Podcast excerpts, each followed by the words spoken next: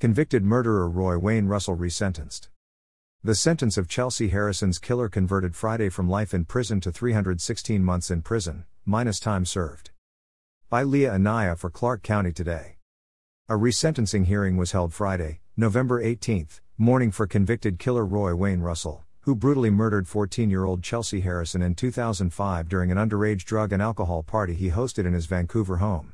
The hearing was necessary due to a retroactively applied and newly enacted state law that took effect in 2021 changing the state's three strikes law mandating a sentence of life in prison for a person convicted of three violent crimes. With the change, a robbery that is committed outside of Washington state is no longer counted as a strike, which, for Russell, means that his 1979 robbery committed in Arizona will no longer count against him in this state.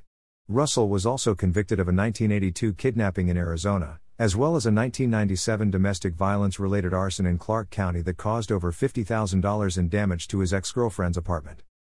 The new law saw Russell's sentence converted Friday from life in prison to 316 months in prison, minus time served. That means that, minus the approximately 17 years of time served, Russell will be a free man in a little over nine years. Further, it's possible for Russell to be eligible for early release with good behavior, which means he could walk out of prison in as little as five to seven years from now, according to Harrison's family's attorney, Jim Senescu. With credit for time served and any applicable good time, he could be out in five to seven years, Senescu said in a press release following the resentencing.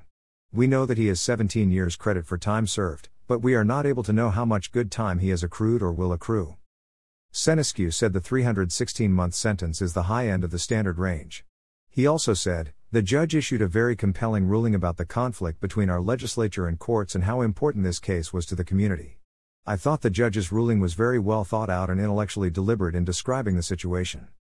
At the end of October, a gathering deemed the Justice for Chelsea rally, which was attended by several hopeful political candidates, was held to bring awareness to the situation.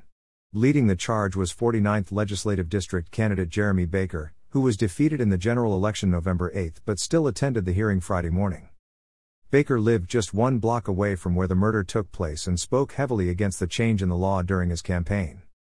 I would walk my children to school after Chelsea was murdered, he said in a statement following the ruling, and when we would pass the scene, it was hard not to think about what that young girl went through and think how a trauma like it would affect my family.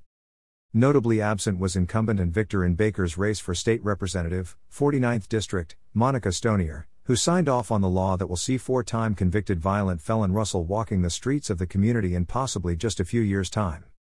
Senescu said that Russell had objected to physically appearing in court. Harrison's mother was unable to attend the hearing as she is living out of state, but her grandmother attended via telephone and testified, discussing the impact that the murder had on the family.